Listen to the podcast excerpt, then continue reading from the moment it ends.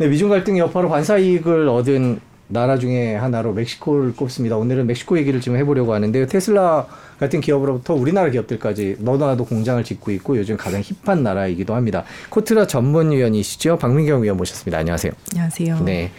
어, 일단 최근 멕시코가 미국 옆에 붙어 있다는 이유로 nearshoring이라는 표현을 쓰면서 대표적인 수혜 지역으로 얘기가 되는데 실제로 멕시코가 미국의 그런 덕을 본 건 사실인가요?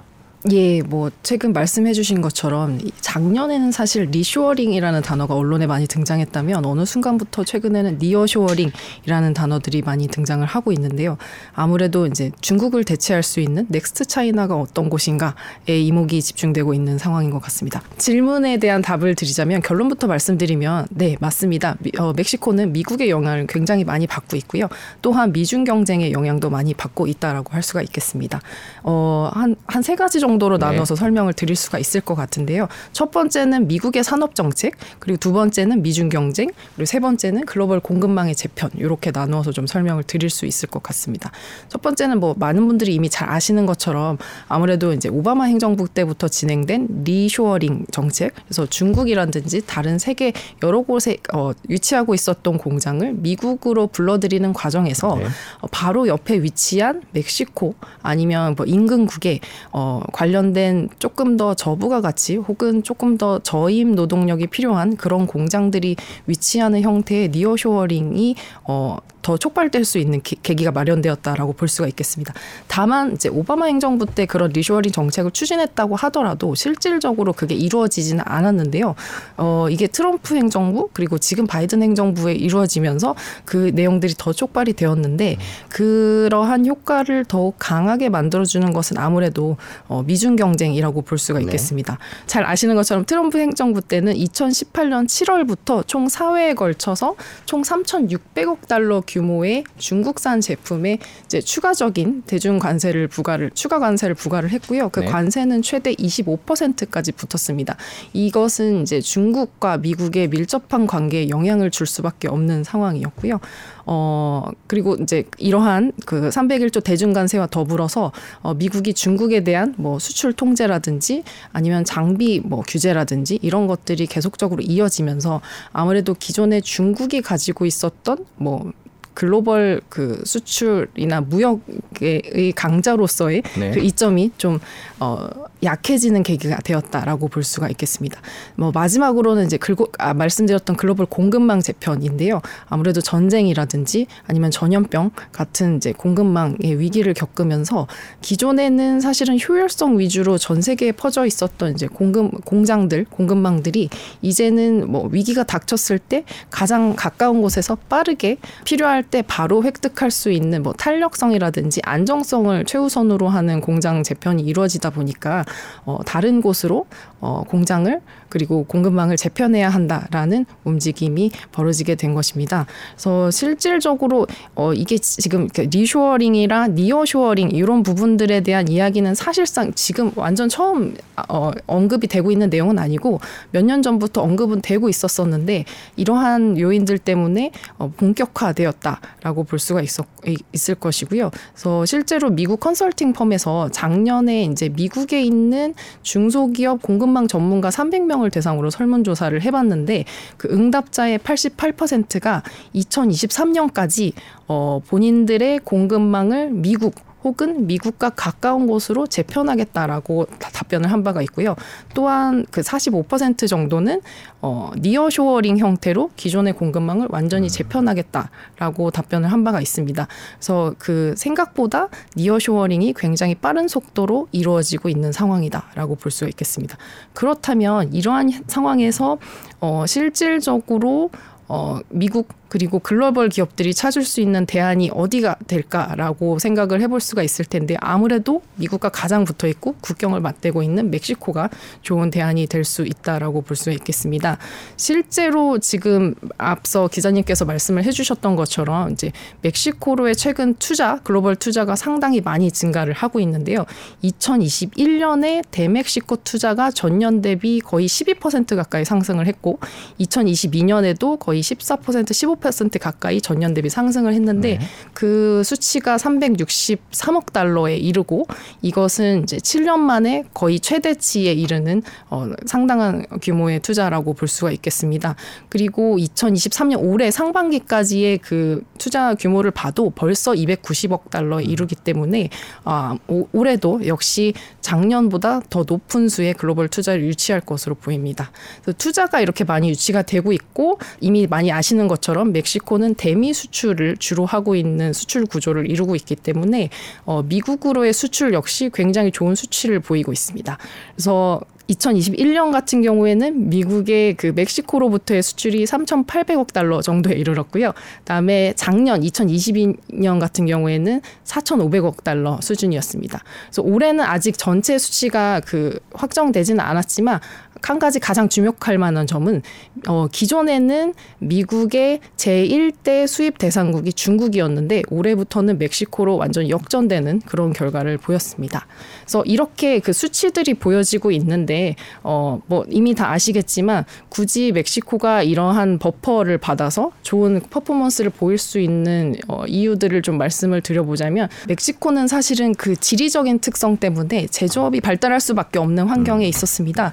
실 제로 멕시코 바, 그 미국 바로 밑에 있었기 때문에 이미 1930년대에 그 자동차 미국의 자동차 빅3들이 멕시코에 공장을 만들기 시작했고요. 그다음에 1965년도에는 마킬라도라 제도라고 해서 그 미국과 국경을 맞대고 있는 국경 지역들 어, 그쪽에 이제 그 수출 가공 단지, 임가공 단지를 설립을 해서 어그 외부에서 수입해서 들어온 부품들을 조립해서 다시 수출하는 그런 형태의 그 가공 수출 산업이 굉장히 많이 발달을 했습니다. 어 그리고 사실은 이제 2000년대 초반에는 이제 중국이 세계 공장으로서 굉장히 많이 팽창을 하고 이제 제조업 어, 강국으로서 성장을 했지만 그 그때도 동시에 어 멕시코가 어 그 미국과 특히 미국과 이제 글로벌 지역으로 수출할 수 있는 제조업 기지의 역할을 지속하고 있었습니다. IRA 같은 경우에는 사실상 그 여러 가지 요인들이 멕시코를 향하고 있다라고 봐도 과언이 아닐 것 같은데요. 아시는 것처럼 IRA에 따라서 그 미국에서 친환경 차량이 세제 혜택을 받기 위해서는 크게 뭐 이렇게 여러 가지 요인들이 있기는 하지만 크게 세 가지 어 카테고리를 충족을 시켜야 되는데 첫 번째가 북미 지역에서 최종 조립한 어 그런 어 차종이어야 할 것 있고요. 그다음에 뭐 배터리 부품 요건 같은 경우에도 북미 지역에서 어 제조한 배터리의 부품 요건을 어 어, 올해 같은 경우에는 50% 이상을 충족해야 되지만 어, 그 시일이 가면서 그레디얼리 뭐 100%까지 충족을 해야 세제 혜택을 받을 수 있는 것으로 나와 있고요. 그리고 마지막으로 배, 핵심 광물 부분, 배터리에 들어가는 핵심 광물 같은 경우에도 어, 미국과 FTA를 체결한 국가와 어, 국가에서 어, 가공이나 재련을 한 그런 광물을 써야 세제 혜택을 받을 수 있는 것으로 나와 있는데 이런 요인들을 종합해 봤을 때 교집합으로 들어가는 것은 실질적으로는 멕시코이기 때문에 음. 결국은 이런 것들이 이제 많은 글로벌 기업 그래서 이제 완성차 기업이라든지 부품 기업이라든지 심지어는 광물을 재련하고 이제 이런 가공하는 기업들까지 멕시코로 이제 투자를 더 많이 하게 되는 요인으로 작용하지 않았나 싶습니다. 더불어 말씀드리고 싶은 것은 이러한 이점이 사실은 이전부터 계속 있었음에도 불구하고 중국에서 생산을 할 수밖에 없었던 것은 이 모든 이점들을 상쇄할 만큼 중국의 인건비, 임금 경쟁력이 굉장히 좋았기 때문이었는데요. 어, 잘 아시는 것처럼 중국이 이제 양적 팽장을 멈추고 질적 팽장으로 이제 그 어, 지금 성장의 방향을 좀 네. 바꿔가면서 임금 경쟁력이 어, 멕시코가 훨씬 더 좋아지는 상황이 발생했습니다. 그래서 이런 cost 부분의 장점도 몇 가지 말씀을 드리고 싶은데요. 임금 경쟁력 같은 경우에는 뭐 미국과 비교하면 당연히 어, 멕시코가 어, 훨씬 훨씬 더 많은 경쟁력을 가지고 있다라고 볼 수가 있겠습니다. 특히 뭐 skilled level 숙련공 같은 경우에는 멕시코는 한 7에서 8달러 어, 시간당 제조업 임금 그 평균 임금이 7에서 8달러 정도인데 미국 같은 같은 경우에는 뭐 22달러 정도라고 볼 수가 있고요. 중국과 비교를 했을 때는 어 2011년을 기점으로 이미 중국의 임금이 멕시코를 넘어서기 시작해서 이제 경쟁력을 갖게 되었다고 합니다. 그래서 JP 모건 자료에 의하면 지금 현재 멕시코가 중국보다 인건비 측- 측면에서는 30% 어, 이상 저렴하다라는 그런 자료가 있습니다. 더불어서 이제 에너지 가격이라든지 산업용 단지 임차료 이런 부분에도 경쟁력이 있다고 볼 수가 있겠는데요. 어, 전기료 같은 경우에는 멕시코가 중국 대비 4% 저렴하고 그다음에 상업용 가스 평균 값이 60% 저렴하다라는 수치가 있습니다. 더불어서 산업용 단지의 임차료 같은 경우도 멕시코가 중국의 어, 절반 가량이라라는 어, 이러한 수치가 있어서 좀 말씀을 드려보고자 했습니다.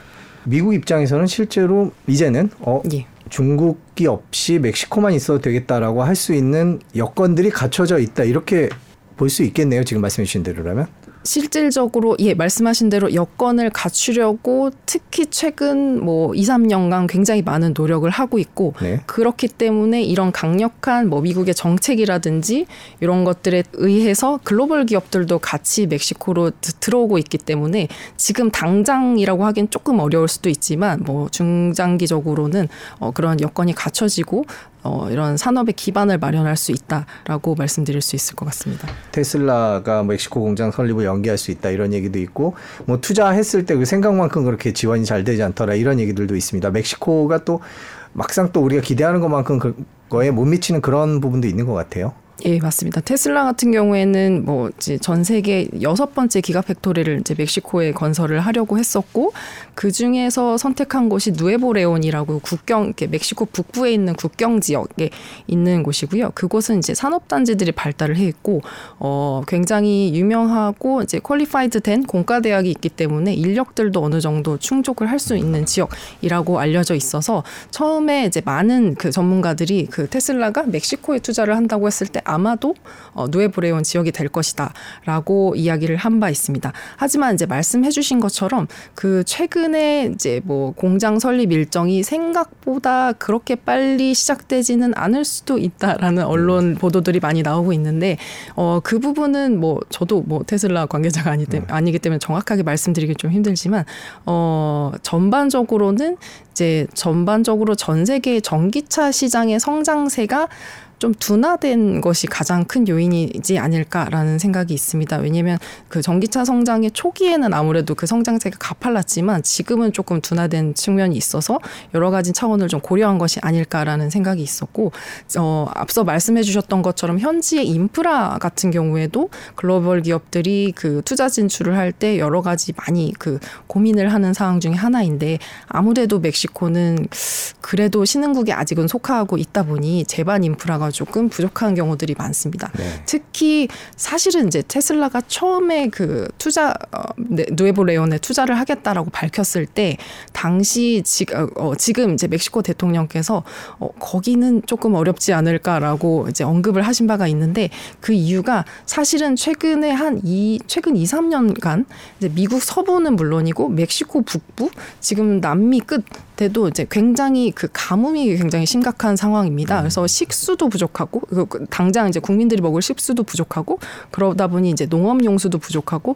산업 용수도 부족한 경우들이 많아서 이 부분에 대한 애로사항을 조금 미리 좀 워닝을 해주고자 하는 차원에서 대통령께서 그렇게 말씀을 하신 게 아닐까 싶은데요. 이제 글로벌 기업들이 투자 진출을 할 때 어, 이런 부분 멕시코에 아직은 조금 이제 감안해야 될 이런 챌린지라고 볼 수 있는 부분들 뭐 이제 제반 뭐 용수라든지 아니면 전기 인프라 뭐 송배정만 요런 인프라 같은 경우들은 아무래도 이제 한국만큼 그렇게 이제 원활하게 뭐 되어 있지는 않다라는 점을 좀 감안을 해 주셔야 할 것 같습니다.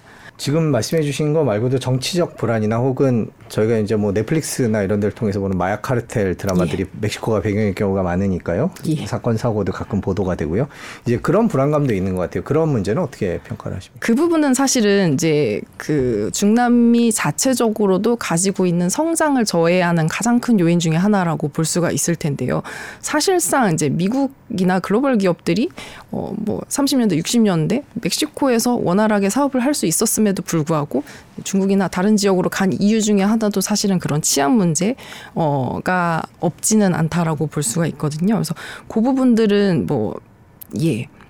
사실 부정할 수 없는 현실이기는 합니다. 그래서 그 수치를 제가 가져와 봤는데 2023년 글로벌 평화 지수 peace index Global Peace Index라는 것이 있습니다. 그래서 멕시코가 전 세계 163개국 중에 136위를 차지를 하고 있어요. 네. 그래서 1위는 아이슬란드고 한국은 43위인데요. 그래도 고무적인 것은 이제 멕시코의 순위가 전년 대비 세 계단 올라갔다라는 점입니다. 사실상 이제 멕시코 같은 경우에는 이런 이제 그 국경의 산업 단지들이 발달하고 글로벌 교류들이 많아지면서 국경 부분에 이제 범죄 그리고 마약 카르텔 이런 부분들이 굉장히 많은 그 위험 요인으로 작용하고 있다는 것을 이제 국가 스스로도 인지를 하고 있는 상황이기 때문에 어, 한때는 이제 마약과의 전쟁을 국가적 차원에서 그 진행을 하기도 했습니다. 실제로 멕시코 정치와 미국과의 관계, 경제적인 예. 관계 이런 것들은 지금까지 어떻게 진행이 되었고 앞으로는 또 어떻게 될까요? 다른 중남미 국가에 비해서 어 전반적으로 이제 미국과 좀 결을 같이 하는 정책 방향을 구사할 수밖에 없다는 것이 사실입니다. 말씀드렸던 뭐 USMCA라든지 IRA라든지 굉장히 경제적으로 통합적인 체제에 편입이 되어 있기 때문에 어 그 멕시코 국가 자체의 성장을 위해서도 어 글로벌 경제 그리고 미국 경제와 결을 같이 하는 것이 뭐 그 자체적으로도 많은 도움이 되기 때문에 어 물론 이제 뭐 정권이 바뀌면서 작은 부침이 있을 수는 있지만 어 전반적으로 큰 그림에서 봤을 때 다른 남미 국가와 비교를 했을 때는 멕시코가 그래도 조금 더 글로벌 투자자분들 입장에서는 좀 안정적인 어 그런 체제를 유지하고 있지 않을까라고 생각됩니다. 아, 저희가 지금까지 멕시코 경제 얘기를 해봤는데 이제 앞으로 어떻게 될지 한번 얘기를 해보겠습니다. 한국 기업들이 또 많이 진출해 있고 다른 나라도 진출하고 또 제조업 강국으로 이제 올라서고 있는데요. 멕시코 경제 미래를 어떻게 보십니까? 예, 뭐 결론부터 말씀드리자면 미래는 밝아 보인다라고 네. 말씀을 드릴 수가 있겠습니다. 많은 글로벌 그 전망 기관에서도 뭐 올해 멕시코의 성장률은 한 3% 정도 네. 그리고 내년도는 2% 정도로 전망을 하고 있는데요. 요거 이 이러한 전망치는 사실은 다른 뭐 중남미에 있는 다른 국가들이 slow down을 하고 있는 거에 비해서는 굉장히 그 양호한 수치라고 볼 수가 있겠습니다. 어 많은 기관들 그리고 기관들도 입을 모아서 이야기를 하고 있고 어 그리고 저도 같은 의견을 보이고 있는 점은 앞서 저희가 계속 이야기했었던 nearshoring 그리고 미국의 끊이지 않는 수요, 미국과 더불어 글로벌 기업들의 끊이지 않는 투자 수요 이런 것들이 있기 때문에 어 멕시코의 경제를 boost 그 활성화시키는 요소로 작용을 할 수가 있을 것 같습니다. 사실은 멕시코 경제 내부적으로는 여전히 많은 어려움들이 있습니다. 지금 금리가 사실 올 상반기 초에 이제 금리 인상이 동결이 되기는 했어요. 했습니다만 어, 그 동결된 금리가 11.20, 아, 11.25%, 어, 그, 그리고 인플레이션도 여전히 한 굉장히 높은 상태에 이르르고 있습니다. 그래서 이 인플레이션을 낮추기 위해서 금리도 높은 상태로 유지를 할 수밖에 없는 그런 상황들이 이어지고 있는데 그럼에도 불구하고 멕시코의 이제 이런 그 민간 투자 증가, 글로벌 투자 증가, 더불어서 이와 더불어 이제 민간 소비들이 이게 어, 긍정적인 방향으로 향후 진행이 될 것으로 어, 지금 분기별로 나오는 수치들을 보면 그렇게 보여지고 있습니다. 그렇기 때문에 어, 적어도 그 당분간 한 중단기적으로는 어, 멕시코의 미래는 어, 뭐 긍정적이다라고 볼 수가 있을 것 같습니다. 그리고 아까 한국 기업들의 그 멕시코 진출도 말씀을 해주셨는데 우리 기업들도 사실은 굉장히 이른 시기에 이제 뭐 미국 시장을 바라보고 멕시코 진출을 결정을 했기 때문에 어, 웬만한 대기업들이 모두 진출을 해 있고 네. 그다음에 현지에서 뭐 일자리 창출이라든지 기술 혁신이라든지 이런 다양한 활동들을 하면서 현지에서 굉장히 좋은 반응을 얻고 있습니다. 예컨대 뭐 2015년에 이제 현지 누에보 레온주로 진출한 어, 기아차 같은 경우에는 거기 페스케리아라는 동 그 지역에 진출을 했는데 어 처음에 이제 기아차와 근데 협력 업체들이 진출을 하면서 기존에는 인구가 한 2만 명에 불과하던 지역이 5년 만에 18만 명 정도로 인구가 늘어났고 그만큼 일자리가 많이 생기고 산업이 활성화됐기 때문에 현지에서 굉장히 좋은 반응을 얻고 있고요. 그래서 페스케리아라는 표현을 달리 말해서 한국인 마을이라고 해서 페스코리아라고 부르기도 하고 이부 분이 이제 단순히 그 멕시코 안에서만 조명을 받는 것이 아니라 BBC라든지 외신들도 와서 취재를 할 만큼 굉장히 좋은 사례로 언급이 되고 있는 것으로 알고 있습니다. 그래서 그 앞서 말씀드렸던 것처럼 그 어, 멕시코가 향후 어, 뭐 중단기적으로 굉장히 어, 성장 가능성이라든지 미래가 어, 높은 것으로 많은 기관들에서 의견을 보이고 있습니다. 그렇기 때문에 우리 기업들이 만약에 진출을 할 경우에도 뭐 현지와 협력을 한다든지 해서 조금 지속 가능한 발전을 이루어갈 수 있는 방법을 찾으면 더 좋을 것 같습니다. 네, 저희가 미국이 중국의 대체 지역으로 선택한 멕시코 상황을 봤고요. 그런 공급망 변경 시도가 어떻게 이루어지고 있는지 자주 모셔서 또 얘기 듣도록 하겠습니다. 오늘 말씀 여기까지 듣겠습니다. 긴 시간 고맙습니다.